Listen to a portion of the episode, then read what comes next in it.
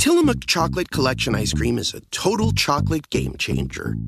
We start with unbelievably creamy dark chocolate ice cream. Then we add different chocolate treats, like chocolate cookies, chocolate cake, or chocolate brownies to make four decadent chocolate flavors. Because sometimes the thing that pairs best with chocolate is more chocolate. Tillamook Chocolate Collection Ice Cream. Extraordinary dairy.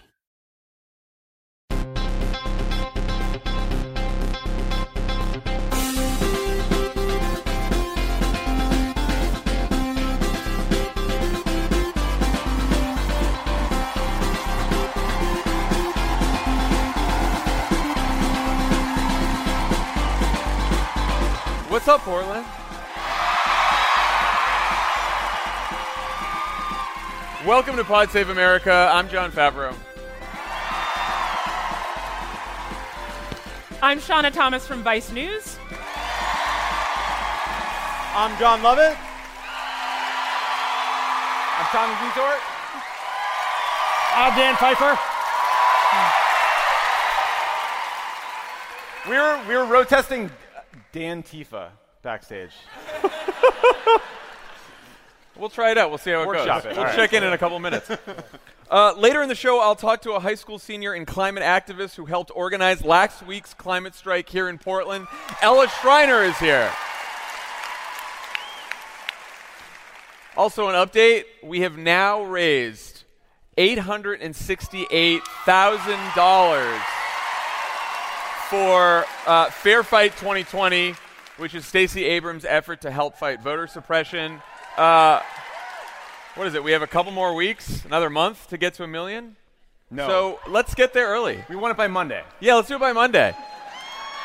If everyone here just like donates ten dollars, we'll be good. Just go votesaveamerica.com slash fair fight. It's for Stacey Abrams. It's for Stacey Abrams. And voting. Well, it's for voting. It's for voting. And Stacey. The president has, like, every foreign country at his disposal to win the election. We have no. Stacey Abrams. yeah, yeah. Right. We need to help her. Here's the thing, guys. She's up against Ukraine, Russia. Denmark. Do, it, do us a favor, though. Denmark shitting the bed. We got – they're not helping. Not pulling their weight. Yeah. Yeah, the autocracies, they're in the game. All right. You know, Finnish or nowhere. Why those countries? They should know. be on our side. Yeah. yeah. Bernie Sanders said so. Anyway. Yeah. You know, after last night's show in San Jose, I emailed everyone and I was like, I don't know how there's going to be, like, more news to talk about in Portland on Friday night. Uh, and then I woke up. Um... Today we learned that members of the House Intelligence Committee will skip a scheduled recess and begin impeachment hearings next week.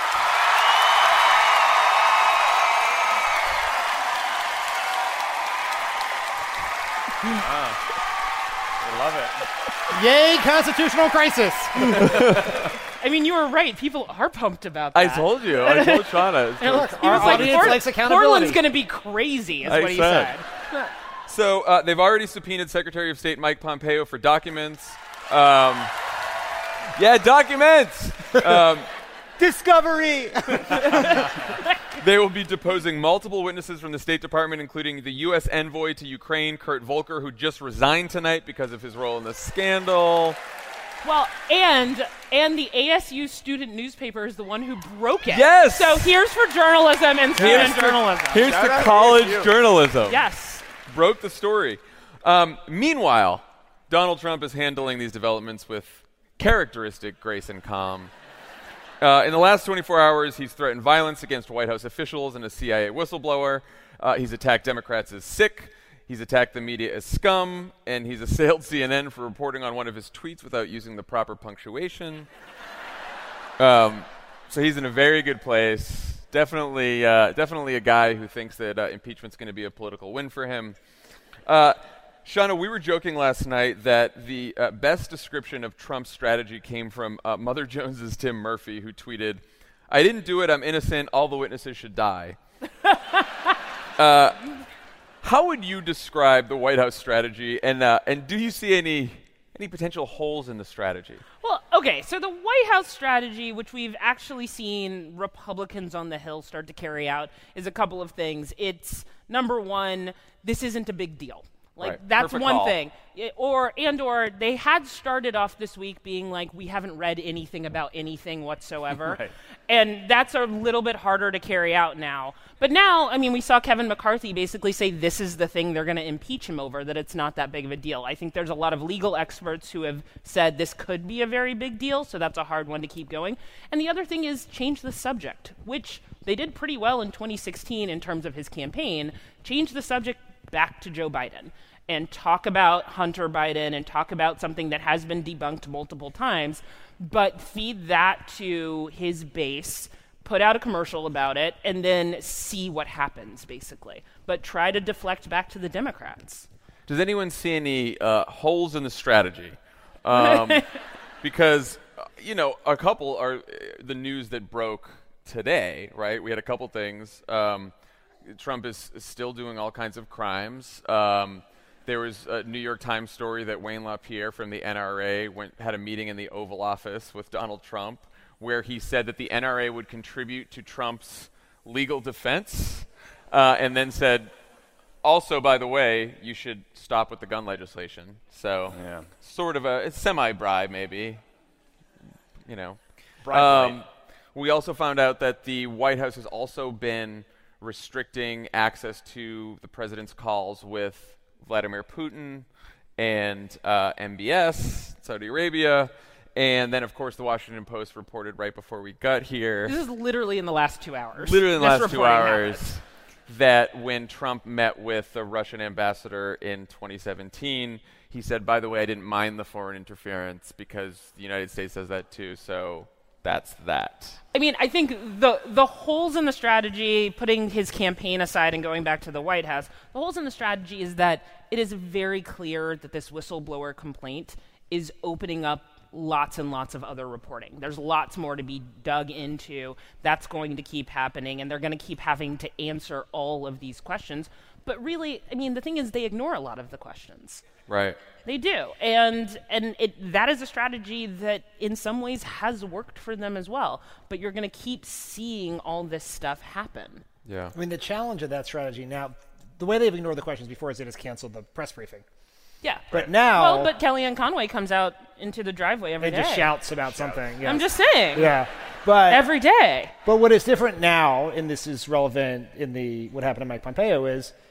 The House Democrats, unlike the White House press corps, have subpoena power.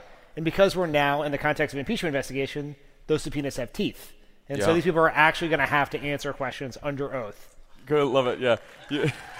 I will say, I didn't know this until earlier this afternoon. I have a new kink. Is it and subpoenas? It's, uh, and it's the chairs of Democratic-led House committees threatening Republican officials in the administration with subpoenas that if they fail to honor will be additional impeachable offenses. So you're you're really into Jerry Nadler right now? No, no. He's really I'm into shit. the letter. Okay. My type is the letter. Got it. I'm attracted to the letter. So I want to talk about the whistleblower because The other, the the one other part of the strategy is sort of attack the whistleblower, right. uh, disqualify the whistleblower. Um, so the New York Times is taking some heat for publishing a fair number of details about this person's identity. Uh, should they have done this, and how much danger is the whistleblower in? Dan, what do you think? I think the entire crux of this very important journalistic debate can be summed up in my New York Times push alerts from yesterday, which was ten oh two, Trump threatened execution of whistleblower. ten oh seven, here's a roadmap to the whistleblower's house. it, it, it, like, I think, I, in all seriousness, I think there is a legitimate debate about the ju- the value of publishing information about this person, but the context in which they did it, I think, was very dangerous. And to do it literally within an hour of the president suggesting that the whistleblower and the people who spoke to whistleblowers should be executed like spies is problematic. And I don't think the Times justify, their reason was people should know. But I think you need more than that. Well, their reason was not just that people should know that, like, they should know some context of who this person is. That was the second, that was the second reason. And, and, and his level of import, his or her level of importance. Because I'm not sure we know if it's a woman or a him. man. It's, it's a him. him? Okay. Yeah. His, his level of importance into this story. And I think, you know, it, it, it I am interested what their internal conversations were like. I'm interested in what their conversations with the government were like before they decided to do that, because I find it hard to believe, knowing what I know about news, that they did not contact the C I A about that before they did it. But it is bolstering their the, the journalism that they're doing. I also think that whistleblower, the moment he sent that complaint over, he knew that this... That, that it could lead to him being unmasked. Yeah. Well, so I think this is too big. Yes, I think that is true, although I think that should be his call. And I think there is a way to meet the standard the Times went without being as specific as saying, it is a person from the C I A who is an expert in Ukraine who is detailed to the White House, which is, like, you could say... some of that from the complaint. But you could, but you could say this is a career bureaucrat, this is a C I A employee. They made a decision to... Someone close with knowledge? Yes. I yeah. mean, they're like, if, if the, they could have accomplished the goal they suggested because everyone in Washington knew the information the New York Times had. Yes. They just wanted to be the first to publish it. Right. And they knew they were opening a can of worms because they quoted Dean Baquet, their executive editor, in the story about the decision to do it. Now, since it was his newspaper, he could have had an answer that made logical sense, but he did not do that. Tommy, what did you think? You've been... No, I mean, like, they're going to default to publishing. And they're going to default to transparency. And I, I understand that instinct. And they're probably thinking that everyone in Washington has a sense of who this individual is. There's probably a lot of people who know this person by name, who've worked in government, who work in the Trump administration, who work in the C I A currently, who are probably not uh, necessarily sympathetic to what he did. But to just be first uh, and to publish what we know about this individual, knowing that pretty recently there was someone sending pipe bombs to people that were perceived as enemies of Trump, I think uh, it's not a story that I would have felt the need to break personally if I were the New York Times. I don't know that it added a lot of value journalistically. And like on top of that, on top of that, um, I thought Dean Baquet's explanation uh, it didn't really hold water. It didn't really hold up to scrutiny. And he's someone I've worked with. And, like, I worked with him and his team uh, during the, the WikiLeaks disclosures, and I found them to be professional. And you know, I appreciated the interactions. Like the way they worked with us was it, it was reasonable.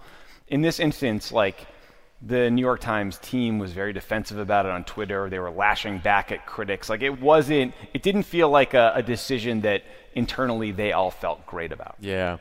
I could, I could tell.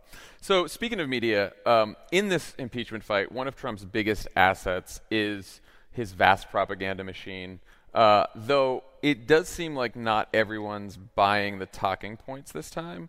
Uh, Chris Wallace said that the White House spin is, quote, astonishing and deeply misleading. Uh, Shep Smith yelled at Tucker Carlson and has been subtweeting him. Um, Gabe Sherman is reporting that not everyone at Fox is sure that they want to stand by Trump on this one. Uh, Tommy, what do you think? Do, you, do they have do they have any incentives to act like real reporters here for this scam? Like what what's yeah, going mean, to look, happen here? There's two or three real journalists that work at Fox. They, they probably get more credit than they deserve.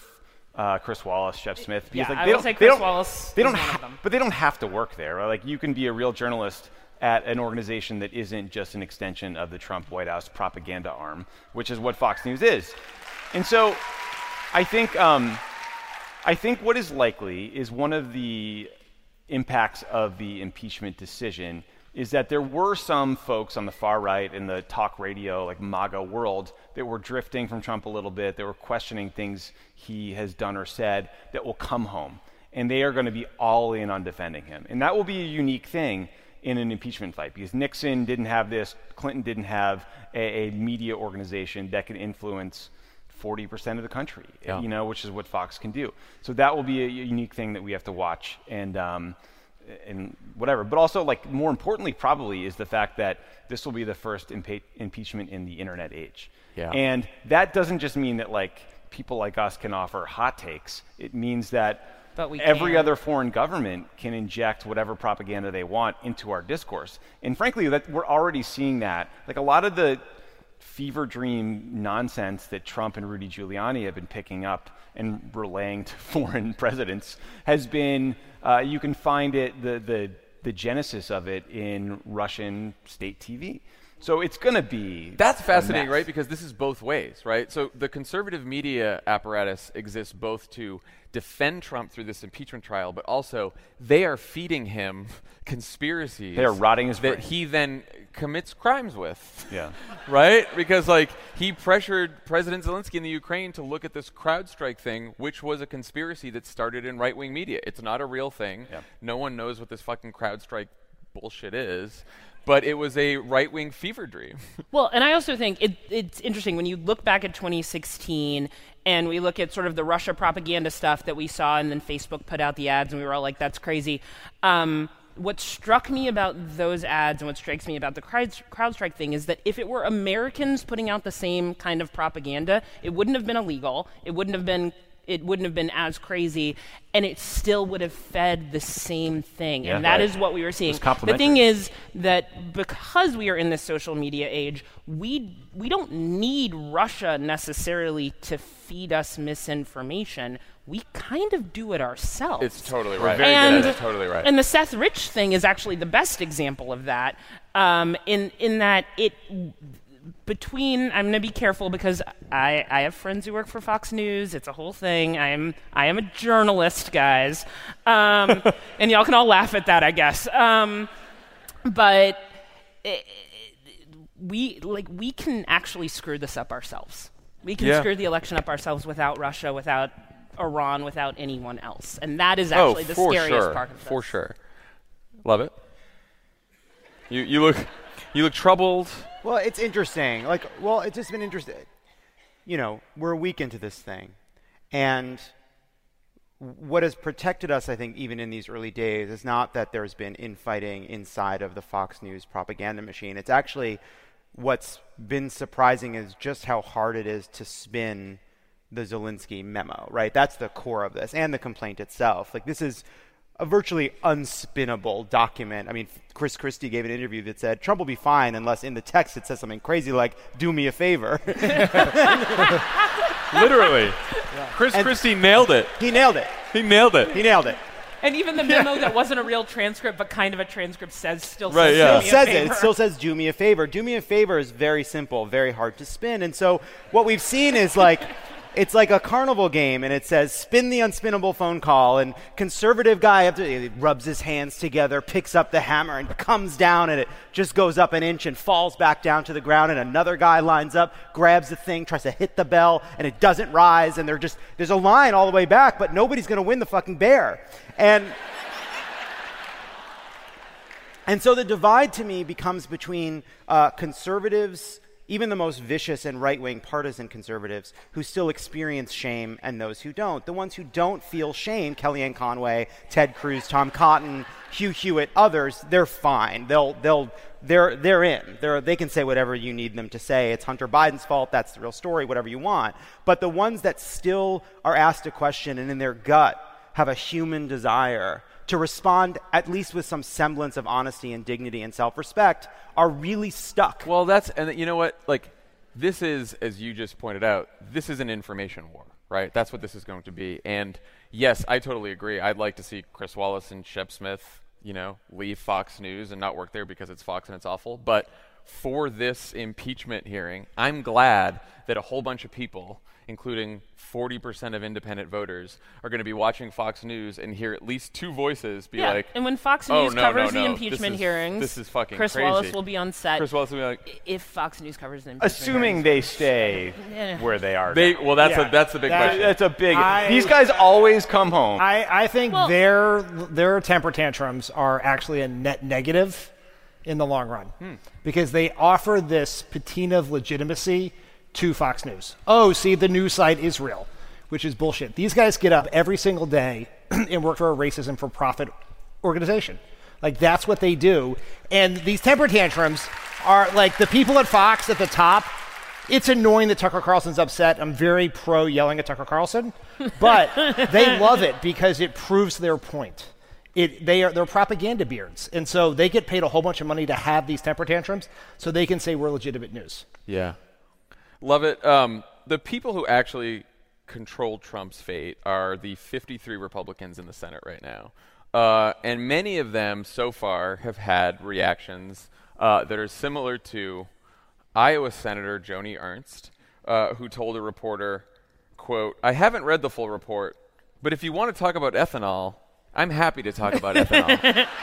And I like and, and that always works. I like that question because he's like, "I have a question. Will you use ethanol to drive a vehicle to a place where you can read the fucking report?"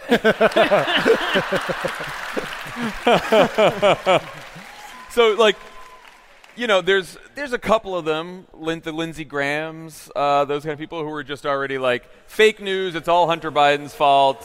Yeah. Yeah. Uh, totally Donald to change Trump the subject, guys. But yes. Then there's a bunch of other Republican senators who are at least saying, uh, I haven't read the report, running away from reporters, all that kind well, of stuff. There were a couple of Republican House members in the hearing yesterday the hu- who, yeah. who, at, who at the very least said, some of this stuff makes me really uncomfortable. I believe like Mike Turner said something to that yeah. effect. And it, it shows... It shows the thing that, that a lot of journalists in D C know, and that behind closed doors there are a lot of uh, there are a lot of Republicans who don't quite know what to do with President Trump, especially when stuff like this comes out, but also in front of closed doors know they have to run for re-election. Yeah. Right. And, you know, look at Mark Sanford.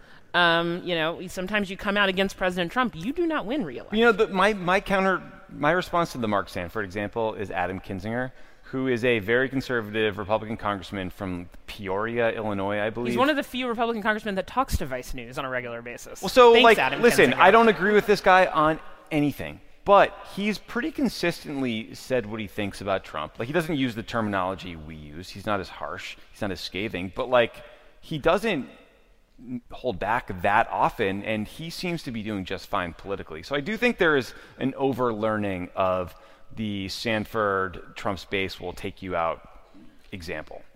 I think it also depends on how you act in your district. Are you connecting yeah. with people? There there is some of the retail politics no, there right, that maybe right. Mark Sanford wasn't doing. You're right. I agree, but it, it, he also had President Trump had an effect scandal. on that race. Uh, Lovett, do you think it? this is a hopeful sign for any of these Republican senators potentially voting to convict? But your friend Mitt Romney. We have a lot. Yes. Well, look, Mitt Romney has found this troubling to the extreme. Um, and, you know, for him to use the E word uh, like that so it's casually in an word. interview, I mean, my goodness. He said it. He said it. He said it. And he just, like, sat down and just, just chugged a whole glass of milk. But chocolate milk. Look, you know, we've seen these reports. There are thirty, thirty Republican senators who, if it was a secret vote, would vote to remove Donald Trump from office. But, of course, it's not a secret vote. Uh, you know, there has been a collective action problem with Trump from the beginning. It has extended from the primaries to where we are now. The, our politics would change if all the Republicans who privately deride and dislike Trump intensely were to speak publicly about it and show that that division is real. It might have an impact on the public opinion that ultimately shores Trump up and prevents people from being honest about what Trump does. It is a, you know, it's a catch twenty-two. Uh, that said, I, I'm hearing Dan in my head. Uh, I was waiting. I'm going to go to Dan last so he can just. So rain I, all of our I do not want to say. I think that cynicism is earned by what we've seen over the past three years. It is an earned response to the way Republicans have behaved during Donald Trump's tenure. That said, this week is extraordinary, and it is very different than last week. And we didn't know that this week was going to be so different from last week. What's going to happen next week? And we so.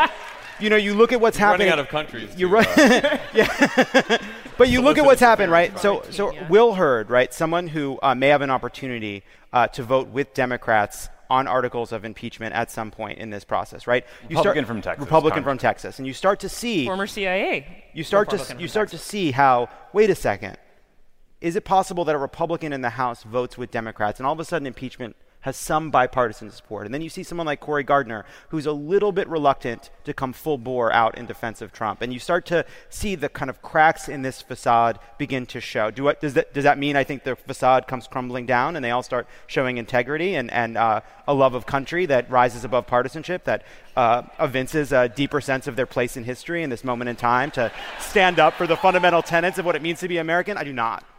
Uh, but... But what? But, no, but, last thing, but. Hard but. But let's force them to prove us yeah. wrong rather than assuming they'll prove us right. That's all. Dan's like, none of these fucking Knock people down, are voting Dan. to impeach. Hey, Dan.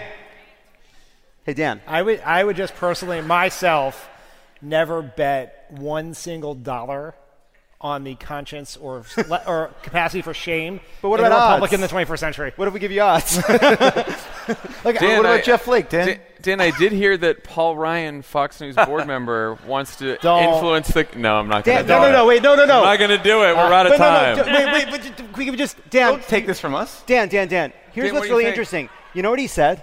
He said, now that he's not Speaker of the House and he's a board member of Fox, he finally has the opportunity to do something about Trump. What did All you right, think, Dan? What did you think when you saw that, you Dan? It's Friday. You probably we liked it. it. We deserve it. Here, you know what I thought? That's exactly fucking right. That's exactly how Paul Ryan would think. And it actually says a lot about Paul Ryan and the Republican Party that he would believe he would have more influence when he was not the Speaker of the fucking House. Yes. Anyway. There was a Onion headline that was oh God, here we go. Paul Ryan, uh, something like Paul Ryan inspires millions of cowards into public service. Nice. Yeah. All right. On that note, we're going to play a game. Now it's time for OK Stop. We'll roll a clip. We can say OK Stop at any point to comment. Some people go on an all-night Coke bender. Others, the gentler among us, go on all-night Diablo three benders. But ever since the Ukraine news broke, Rudy Giuliani has been going on a different kind of bender. A cable news bender. Let's watch what happens right before he left Fox News to begin his nightly routine of screaming obscenities outside Judith Nathan's house at two a.m. Very specific. Let's roll the clip. All right, Rudy, I want to start... with these texts with Ambassador Volker. Are you, Rudy, concerned that you're unnecessarily dragging, uh, you know, his name into this? Who? Whose name? Uh, Volker's name. Okay, stop. Volker's he, name. Has he just been on this set the whole time? Has he gone yes. home? I think he has. Yeah, they just, uh, you know, they hit him with a poof of foundation, three fingers of scotch, and they sent him out. Yeah. You know, I, I will say, we did, we advised, we tried to pitch him on letting us follow him around as he just like rotated in oh, New York from like network so to good. network.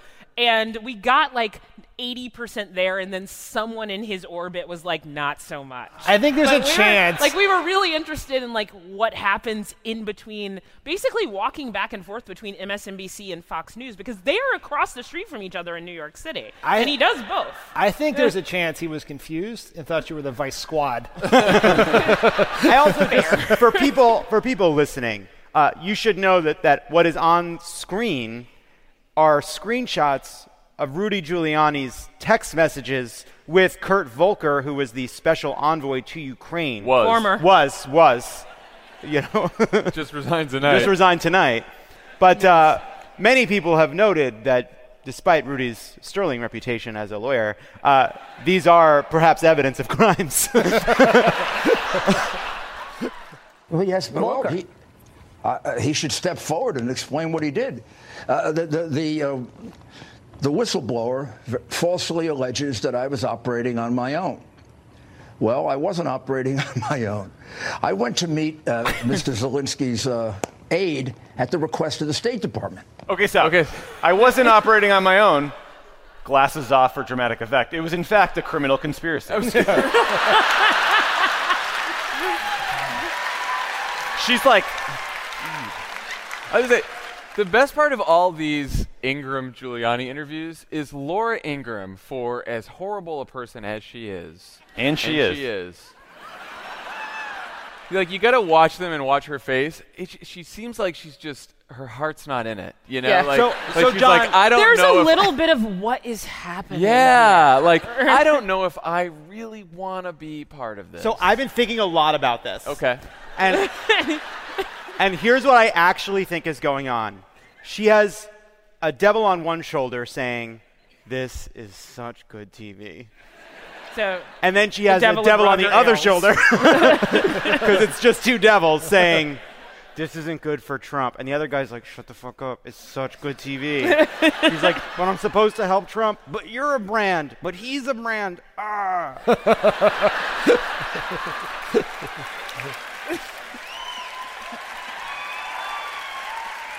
Here's Kurt saying, "Great, I will tell Yermak and he'll visit with you there. Thanks.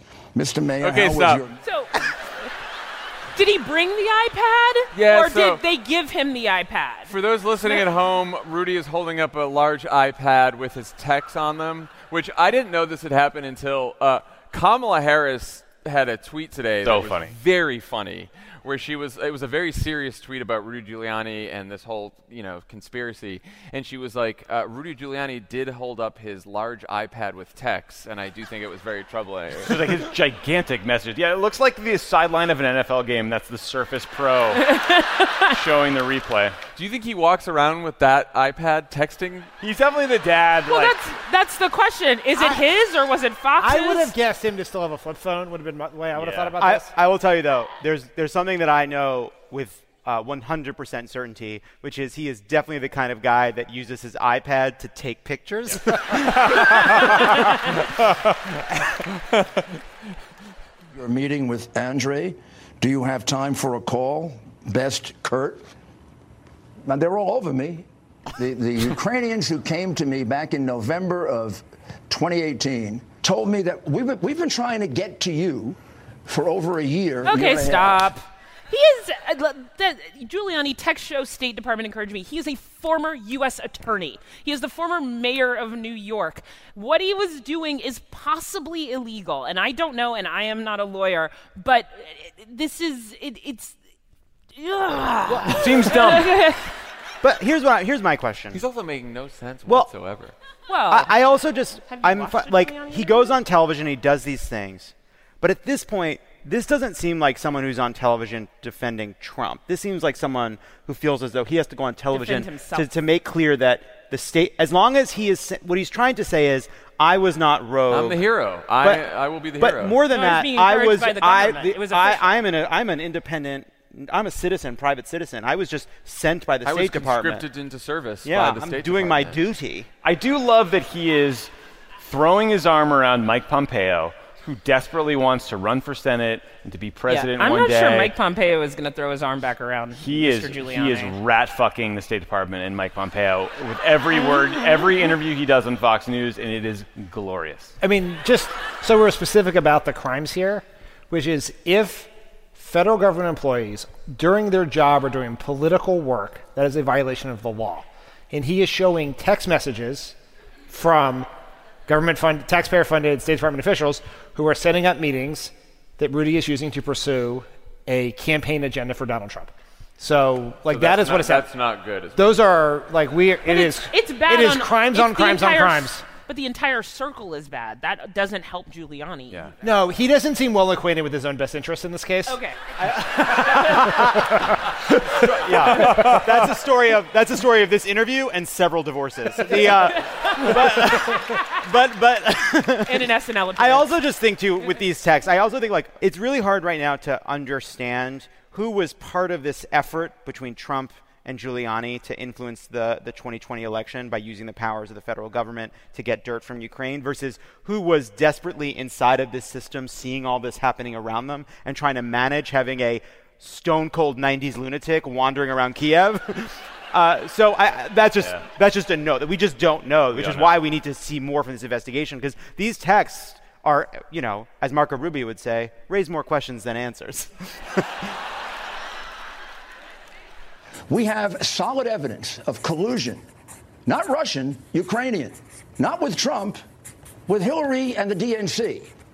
We believe George Soros is behind it because his company... Okay, stop. So my favorite thing is just dropping a George Soros. Boom, in there. Soros. Out of nowhere. Out of nowhere. And it, it, how he's not even, is is there a way he's related to this and I've missed it? Uh, the way that he's related to it is that he's an old Jewish scapegoat for Republican politics. Who's rich. Who's rich. Who's rich. Don't that's, forget the rich part. That's it. That's all you but need. That's all. That's the only reason I wanted to stop this is because, like, yeah. just drop a George Soros and you're good. You're good. Uh, was involved in it. What do you say to Mitt Romney tonight, given that he runs to the cameras to express, express his deeply troubled uh, opinion about this? One time Bill Clinton asked me, what's this guy Romney like? You know what I told him? He's our Al Gore. All right, Rudy, hold that thought. Stay right there. My producers are telling me that we need to squeeze in a break. I would urge everyone listening at home to do a quick, do a quick little uh, Alta Vista search for uh, the the body movements we got to see in the theater. And that's okay. Stop.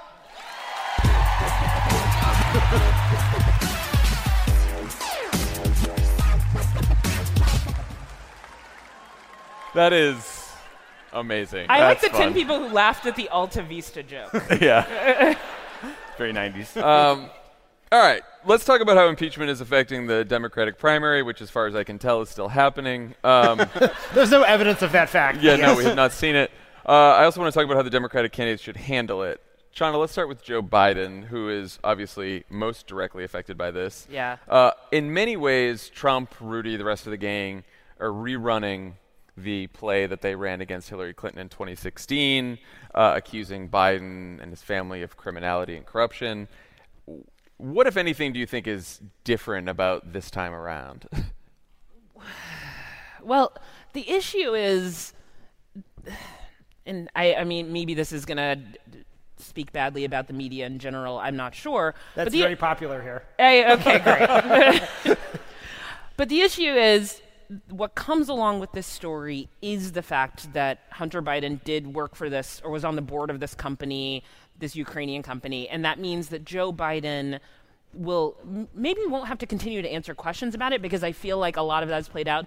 But even as I read sort of Washington Post and New York Times stories from today, in graph six, seven, eight, there is this explanation that they have to put in that does say, like, none of these things are substantiated, blah, blah, blah, but has to explain all of those things. And so that now becomes an issue. And what we saw over the past week is that Elizabeth Warren had to answer a question about, yeah. hey, does, you know, w- would you be okay with your vice president, if you were to become president, working for or being on the board of a company of a foreign country? Son, you're the vice president's family. So, yeah. Yes. And and originally she answered, no, I wouldn't be okay with that. Then she and her team kind of went back and sort of backtracked that a little bit. But that means that is now a question in people's minds. And that's yeah, now a question in journalists' minds. And I have to admit, as a question to Elizabeth Warren, I thought it was a good question. I thought sure. it was an interesting thing to think about, especially when it comes to how she has conducted her campaign and what she is running on, of like, okay, should your family members be on, if you are actually the president or the vice president of the United States, should your family members be on foreign country companies' boards? I think it was specifically like, under your ethics plan, would yes. this be acceptable? And, and she was like, I'm not sure. And yeah, yeah, and then they had to clean it up and say, yeah. under her plan, it would be acceptable. But it, that is the kind of question someone like Elizabeth Warren is going to continue to get, which then affects Joe Biden's campaign. Yeah, yeah but I, I do think, like in twenty sixteen, the... Obviously, the Hillary email story had lots of bullshit to it, right? But yes, Hillary Clinton was under investigation, right? We, we well, like she and was she cleared. Had a server of emails she at her serv- home. So I'm saying, so what, what we've now done, and I and I say this, so there because, was like a nugget of right, a story, but there. It also was related to her specifically, right? Yes. Now in this campaign, we have it is not anything about. The real story, like Trump's making up all kinds of bullshit, but yeah. the real story is not anything about any wrongdoing that Joe Biden himself has committed. It is now, Son. Joe Biden is now responsible for his son's decisions, whatever, however bad they may be, which also makes you think that, like, right now... But we also it, hold Donald... Tr- I mean, th- there is a cadre of people that holds Donald Trump's children and and sort of talks about this idea of like when they travel around the world and they're doing business dealings and that whole thing, how does that affect the presidency? Now, I know it's because Donald Trump still makes money from his own company and the emoluments clause, and you can don't look yeah. at me like that. I know no, what no, you're no, thinking. No, I'm just saying. I, I was trying I, to think. I, I, yeah. Because because Donald Trump's the president now, right? Yes. Like, it was less about Don and Eric and Ivanka when he was running, when he's president now. Like, if Joe Biden's president and his son is on a foreign board, yeah, then we have some questions for sure. Um, but I guess what I, all I was saying is it makes me think that we have now reached a level where right now in September of twenty nineteen, it's Joe Biden and Hunter, right? Yeah. Like, they will do this. Donald Trump will do this to any one of the Democratic candidates if they are nominee. If it is Elizabeth Warren, he will find something that that the media will like, okay, we have to at least talk about this in Elizabeth Warren's life. We have to at least talk about this in Kamala Harris's life. Well, and people politically, it worked in twenty sixteen. Right, right. So, like, Dan, if you were on Joe Biden's campaign right now, how would you be handling this? Because I think they have been trying to figure out how much does Joe Biden defend himself, defend his son? How much does he talk about Donald Trump, go on offense, since obviously Donald Trump has committed quite a few crimes here? Like, what, what would you be doing if you're on the campaign right now? I mean, I think the there is great peril for Biden here because there's just going to be this huge discussion, and people are not going to get to the seventh paragraph of the story. And what was effective about the twenty sixteen strategy was it wasn't just the email survey. It was just, it was Wall Street speeches, Clinton right. Foundation, blah, blah, blah. And the basic point is you're just going to make it seem so messy that the that the like the persuadable voters, people who pay the least attention to politics, will just default to their natural instinct, which is all politicians are corrupt. And Biden is vulnerable to this because he's been in politics for a long time, even though he has been someone who has always been above reproach and has sort of been known for the, his integrity. So if I was on his campaign, the first thing I'd do is I would punch back very hard at Trump.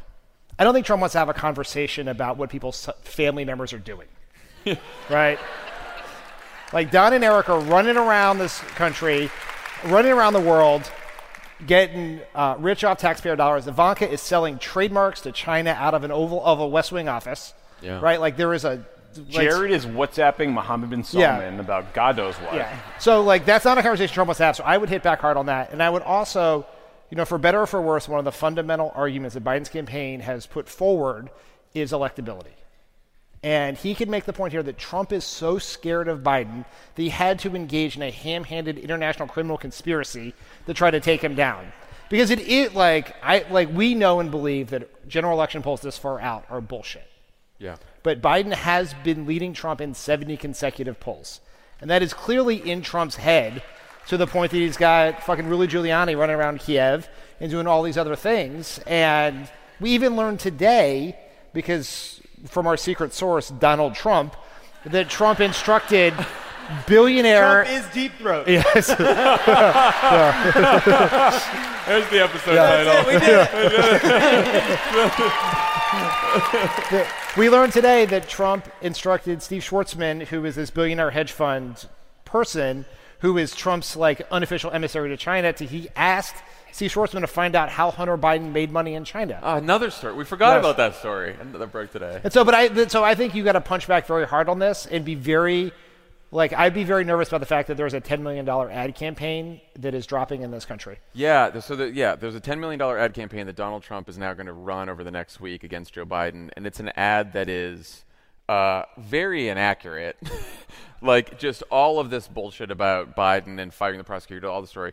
But they're going to run it everywhere. And when I watched the ad, I was like, yeah, a bunch of people who don't know that this is inaccurate are going to watch this. Not just Trump's base, but people who are sort of, you know, and barely paying attention. ten million dollars is a big ad buy. ten million dollars is a huge ad buy. Especially this early on when there is no nominee on the Democratic side yet. Yeah. That is a huge ad buy. It's an anti-Biden ad, but it's also an anti-impeachment ad, which will, yes. I think, just generally help Trump. Yeah. Now, Lovett, what do you think the other candidate should do? We just talked about Elizabeth Warren getting that question.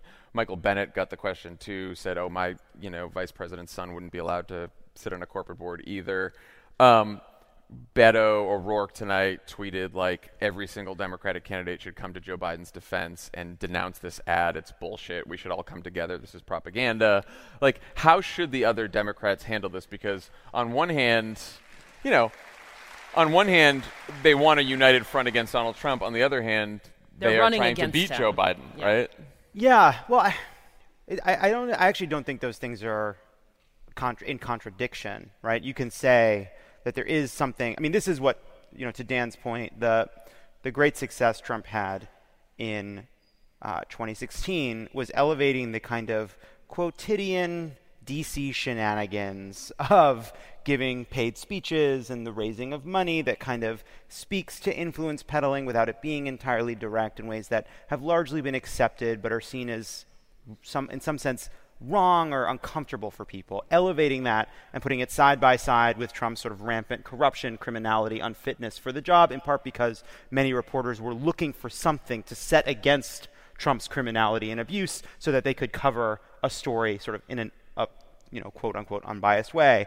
Um, so, you know, you see that playing out here. I think that there's a, to, you can be defending Joe Biden and talk about this without being forced to say, I think it's great when the children of politicians serve on corporate boards for foreign companies that have right. business before the United States. You don't need to do that, right? We, yeah. we can just be kind of honest about that. That said, you know, I think for for for these other candidates, you know, I saw Kamala Harris, or she's she's trying to find a way into this because it's like, you know, she is a prosecutor. She's going to prosecute the case against Donald Trump. This is a big legal matter. And I just see her just sort of like, trying to find a fucking way into this thing.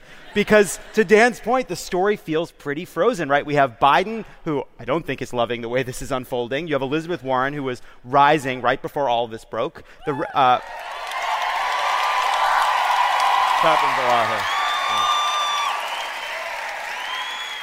And then you have a bunch of other candidates who are in the midst of trying to rejigger their message to try to find an opening right before the entire country focused on impeachment and took their eyes off of the race, a, a, a situation that may last for months. So it's a it's a tough situation for the other candidates. Tommy, what do you do if you're any of those other candidates right now besides Joe Biden that we could have impeachment hearings for the next couple months? It's really tough. I, you know, like I, I don't think you need to get into the details and talk about what Hunter Biden did or did not do for a living. Like, that's not your job. But I do think that, like, right now, politics is a team sport, and the accusations that are being made against Joe Biden are lies and they're unfair. And I think that the politically smart thing to do is to defend him against those lies and attack Donald Trump.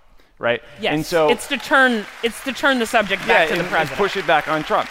Now, the challenge then becomes, like, how do you become a part of a news cycle that is impeachment focused? And that's going to be harder. So I do think, like, there will be some, you know, constant, like, jujitsu, like, smart events that might be impeachment related. Um, but ultimately, like, your your hope here is that the constant discussion of Biden and Ukraine is going to impact his electability argument. And so if I'm one of these other candidates, I think I would just go to an early state and camp out and try to make an argument for myself about why I'm actually the best person to beat Donald Trump. I have the best chance in blah, blah, blah swing state. I don't have the baggage that he might have, right? Like, make the electability argument. If you overtly make the argument that these totally unfair arguments that Trump is making will hurt Biden, I think that will cost you among voters. And I frankly think it's, like, an immoral, shitty thing to do. I yeah. do think that, though, like, it's going to be very hard on Biden to weather this storm of people constantly attacking him for something that's both unfair but also digging into his family life. I think a lot of this, I actually think it's for the for a little while, it's a little bit out of their hands because to, to Tommy's point, they cannot determine what the narrative around Biden will be. They can only hurt themselves in trying to make it the one that's more favorable to themselves. But I think to Dan's point, uh, I think there's a question. How will this sort?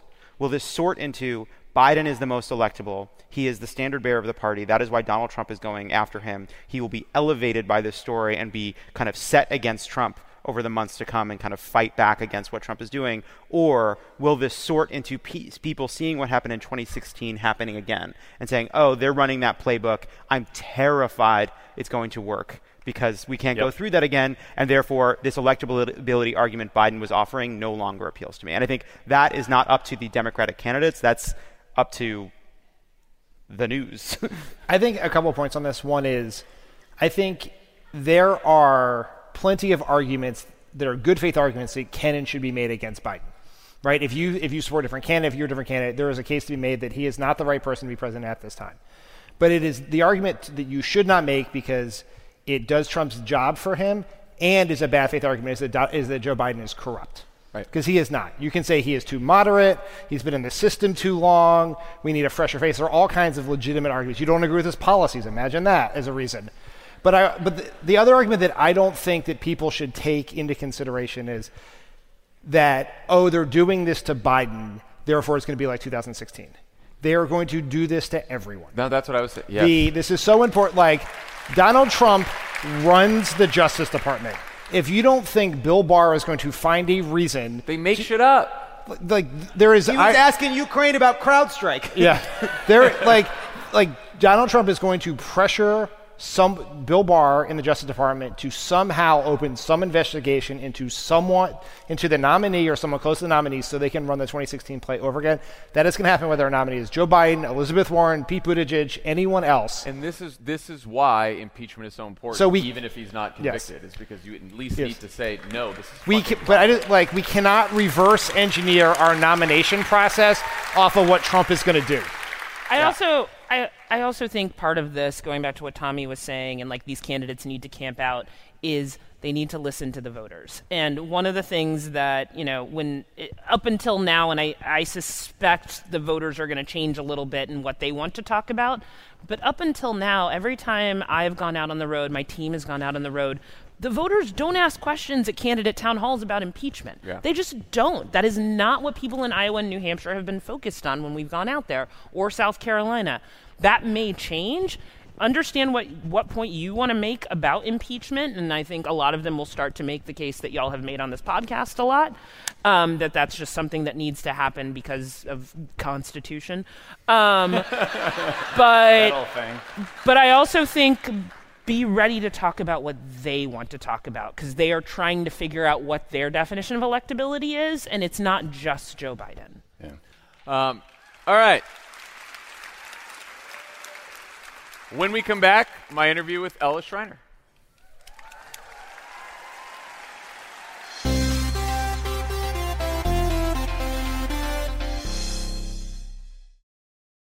As a chef and a restaurant owner, I'm as meticulous about my cookware as I am about my ingredients. That's why I love Made In cookware. Each pan they make isn't just designed to perform, it's crafted to last. As a mom, I love that I can trust Made In.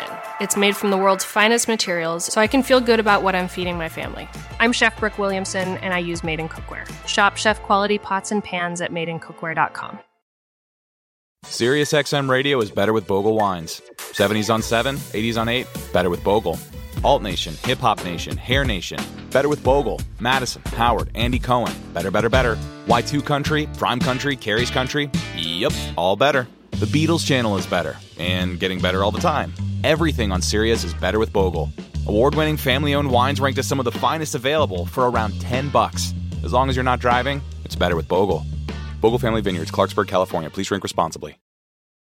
When Tillamook ice cream beckons you to the freezer aisle, which irresistibly creamy flavor do you choose? While you're thinking, try not to fog up the glass. Tillamook ice cream, extraordinary dairy. This show is sponsored by BetterHelp. How do you cope when there's something weighing on you or something you need to get off your chest? You know the best way to do it? Best way to cope is to talk about it. Not just cram it down, not do what generations of New Englanders have done, just stuff their feelings down, maybe cover it with a coat of booze. No, you got to talk to someone. You got to work it out, get it off your chest. And just by doing that, you will feel better. We all carry around different stressors, big and small. When we keep them bottled up, it can start to affect us negatively. Therapy is a safe space to get things off your chest and to figure out how to work through whatever's weighing you down. If you're thinking of starting therapy, give BetterHelp a try. It's entirely online, designed to be convenient, flexible, and suited to your schedule. Just fill out a brief questionnaire to get matched with a licensed therapist and switch therapists anytime for no additional charge. Get it off your chest with BetterHelp. Visit better help dot com slash P S A. Go today to get ten percent off your first month. That's BetterHelp, H E L P dot com slash P S A. I live by routines, but I especially love my same-day delivery routine with Shipt, and my shopper knows this about me. When Sunday rolls around and I place my weekly stock-up order, Joe sends texts from the aisles. Wilted lettuce? Nuh-uh. Hard pass. Deal on my favorite sparkling water? Whew. Grab two. Fresh flowers just because? Hmm, sounds like a delightful idea. If you love routines that work for you, get Shipt same-day delivery. Shipt. Delight in every delivery. Learn more at Shipt.com slash hi. She is a high school senior and climate activist who helped organize last week's climate strike here in Portland, Ella Schreiner.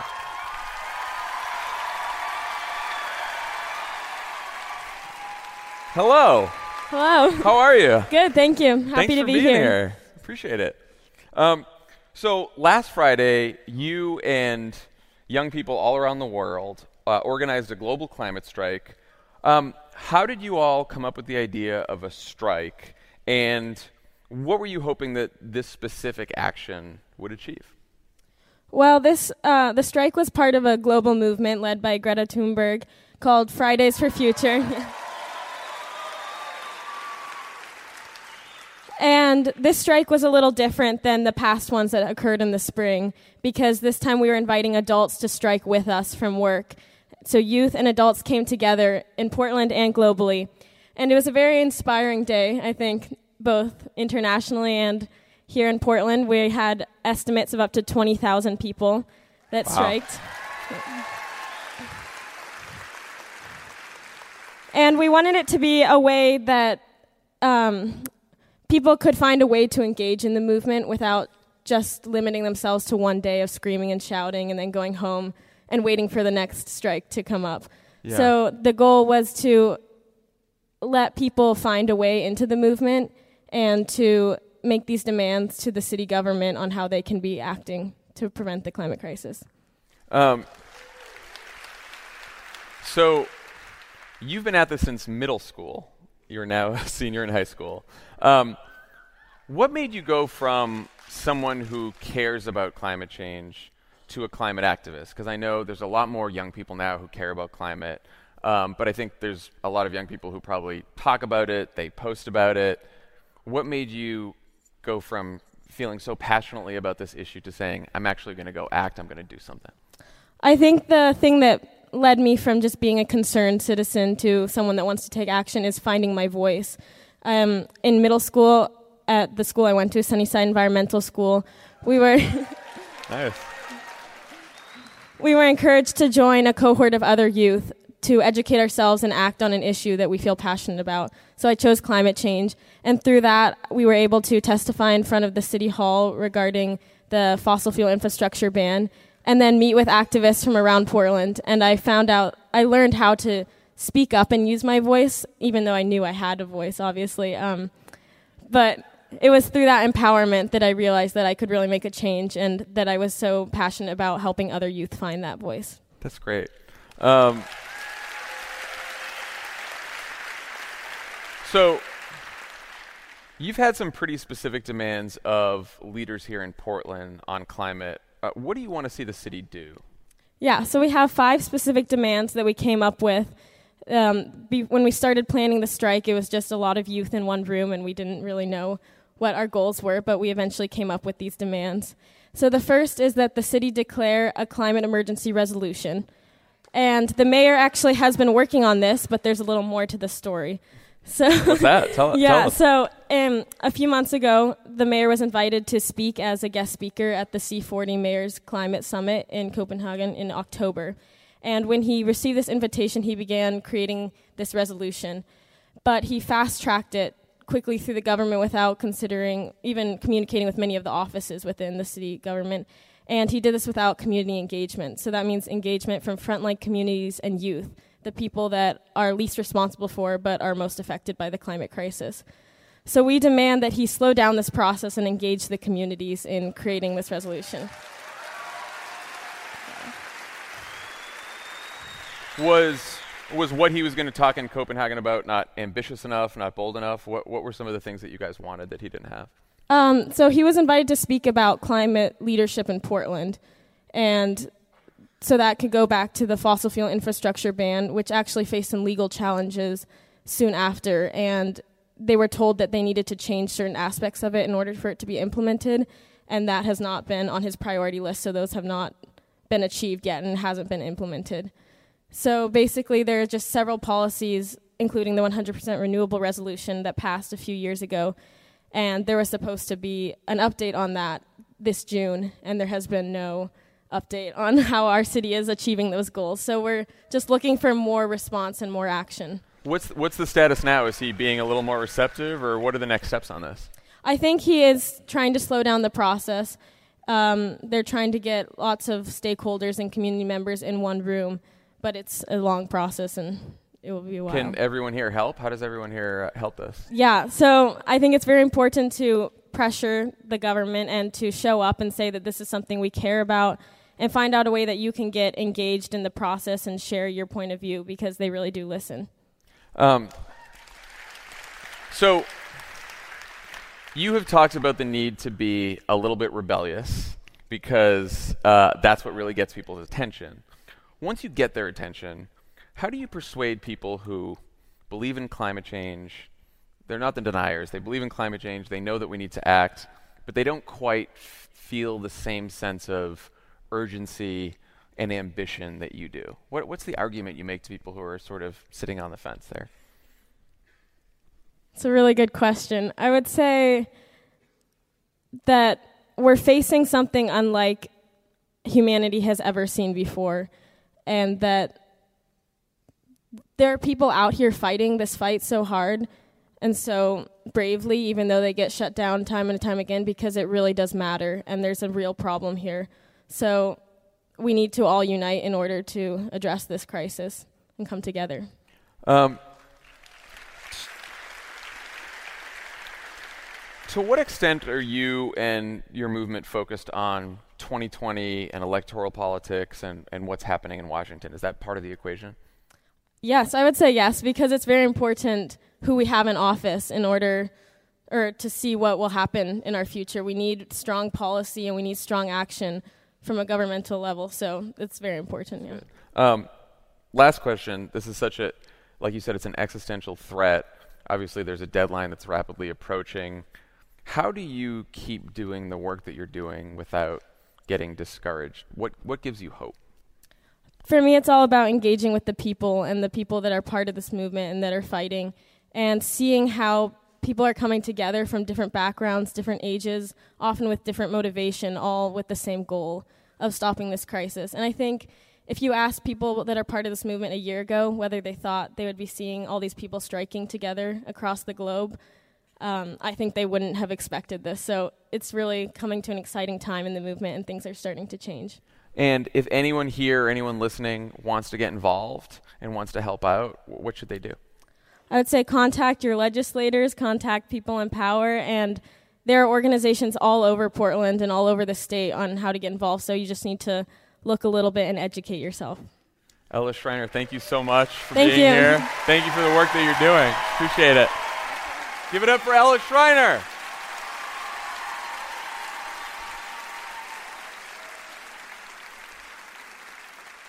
All right, now we're going to play another game, I guess. Portland. Portland is an American trendsetter. You were obsessed with beards, and America became obsessed with beards. You started riding bicycles, and then we all did. But you've also helped start a trend that has reshaped the fabric of every American city, and that, of course, is craft beer. Here in Oregon, as of two thousand eighteen, there were two hundred eighty-one breweries in seventy-nine cities across the state. Oregon breweries produced almost two-thirds of all draft beer consumed by all of you. Wow. A generation ago, there were fewer than one hundred companies in the brewing business. Today, there are more than five thousand breweries in the U S. You guys helped start that. Now every third-tier city has their own Grandpappy Blue Dog I P A. But the empire is striking back. The industry has consolidated, with four companies now controlling almost half the market, and those companies have been buying up craft breweries left and right. They've been hopping Boo. on the bandwagon. They're trying to put the little guys out of business.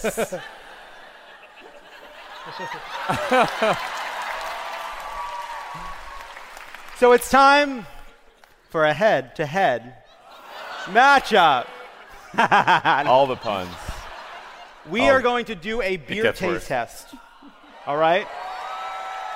One will be a local Portland beer. The other will be owned by Miller Coors or A B InBev. And we'll see how Portland's craft beer does. Are you guys, what are you booing?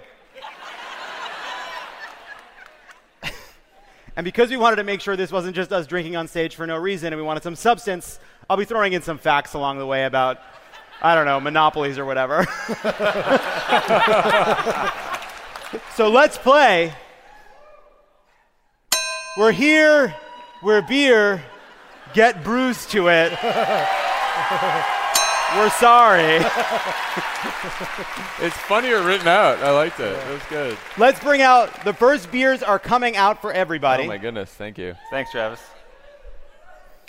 Uh, you guys each have an A and a B in your hands. Okay. As you guys try A and B, I'm going to read a fact, and then I, we will find out what you liked and move on from there. Fact. You guys should just start tasting. Just okay. Taste A, taste okay. B. Got it. The reason small breweries were allowed to thrive in the beer industry, an example of how good regulation can help industries thrive. Uh, after Prohibition, market regulations broke up the industry into three divisions: brewing, distilling, wholesaling, and retailing. The idea being that vertical monopolies promoted bad behavior.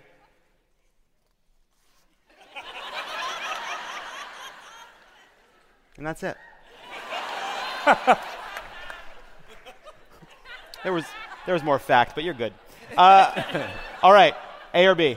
A. B. A. A. Three say A, one says B. B was Stella Artois, mass-produced, Shauna. A, the winner, opened is Wayfinder, which opened in two thousand eighteen. And was ranked as one of Bloomberg's eleven best beers in America. Let's bring out beer number two. So far, not bad, Portland. Uh, uh, Portland's oh, thanks, gonna Thomas. hate me. Thank where'd that dude? Go, where'd that dude go that was helping? Let's not talk about that guy.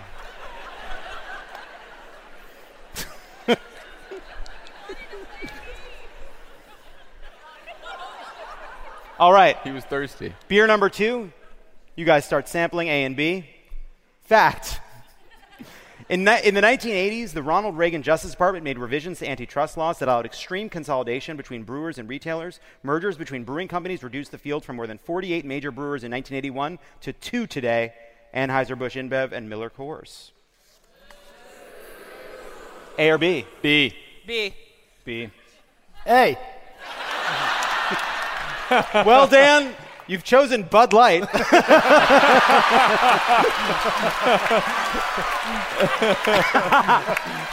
But B, the winner, was Breakside, a proud Portland beer.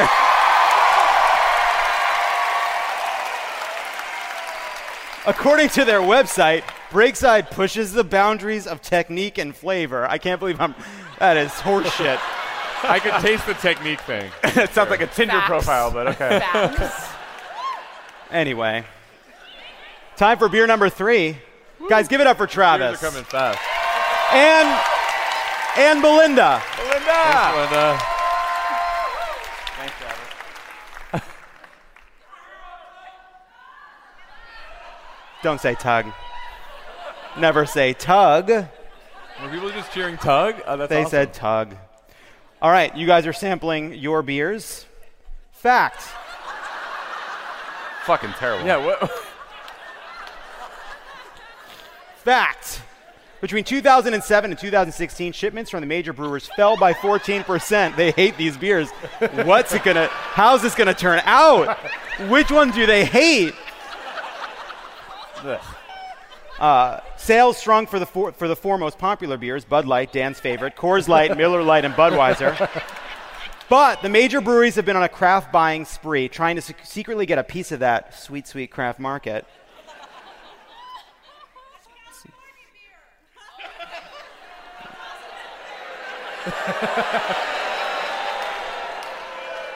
You ever been booed by two thousand people before? Happens to me all the time.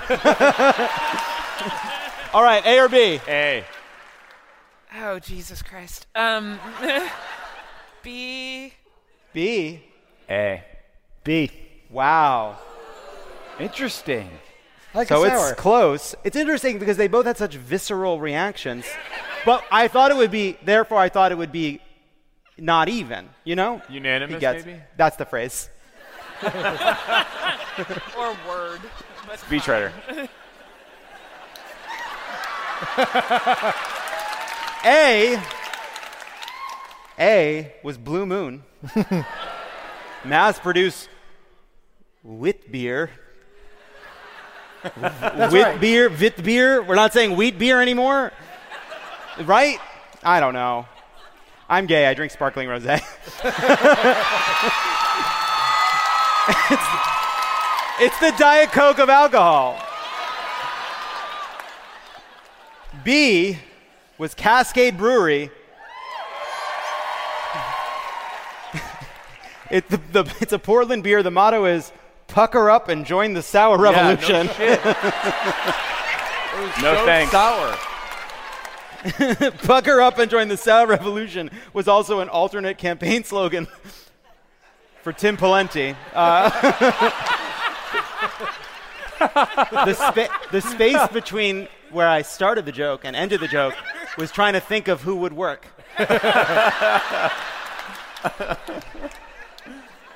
Final beer coming out now. Oh, there's Uh-oh. another one? Yeah, there's another one, Shauna. You're doing so well. Thank you. Thank you, Belinda. That is a good idea. Bring back the Malort. Bring back the Malort. All right, you guys are sampling. Fact. In two thousand nineteen, craft sales continue to grow at a rate of four percent, reaching thirteen point two percent of the U S beer market, and retail dollar re and re. Shut up! I'm doing the substance. Take your vegetables. We will learn about corporate consolidation during this drinking game. I'm definitely starting to understand it more. Retail sales of craft increased seven percent. And now account for more than twenty percent of the U S beer market. That's it. That's the fact. A or B? B.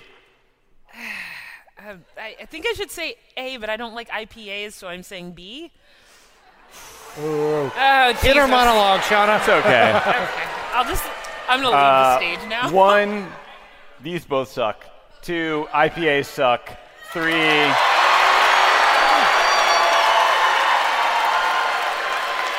A. What'd you pick? A. A. Oh. I pick A. Tommy is very angry, though, because he's trying to do this game and calculate his net carbs at the same time. Yeah.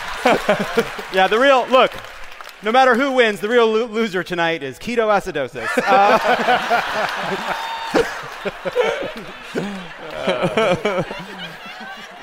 uh. Well, B was Miller Light. Yeah, obviously delicious. From our friends at Miller Coors, and it is the greatest beer ever made. And A was Ecliptic. The, it says here the brainchild of uh, Oregon, Oregon's craft brewing icon. Oh, oh shut up! Oh my shut God! Up. No, I I said it right. I said it right every time. I said, Oregon. I said it right every fucking time. I got it right every time. You are the worst. I I said it right again and again. One time. One time. You You brittle Portlandian bastards. I got it wrong one time. I know it's Oregon. I know. I know. I didn't wait. No, I've tried to say it exactly right. Portland, you've won the game. Wait, I just want I just want you guys to know that the most nervous I've ever been on stage about Lovett getting killed, besides tonight, was when we were in New Orleans, right after they were robbed. It was not the Super Bowl, it was the, the playoff. N F C Championship game. Oh, yeah. And he oh. decided to talk shit about the New Orleans Saints. Oh. In front of the New Orleans. In fairness, I love it. He had no context. He had no idea what he was talking about. And and Mitch Landrieu had to save him. Literally, the, the, the former mayor of the city had to come on stage to protect me. Someone Oregon. jumped on the what? stage tonight, and I felt safer than when I was losing control of that crowd. Thank you for playing. We're here. We're beer. Get bruised to it. You've won. You've Did won. Win? Uh, Portland, your beer's won. Your beer's won. Yeah, you guys. Other than Dan's affinity for Bud Light, City did great. Look, I'm a man of the people, elitist. All right. Thank you, Portland. Thank you for coming out. We appreciate you. Thanks to Ella Schreiner. Thank you to Shauna Thomas. Thank you, guys.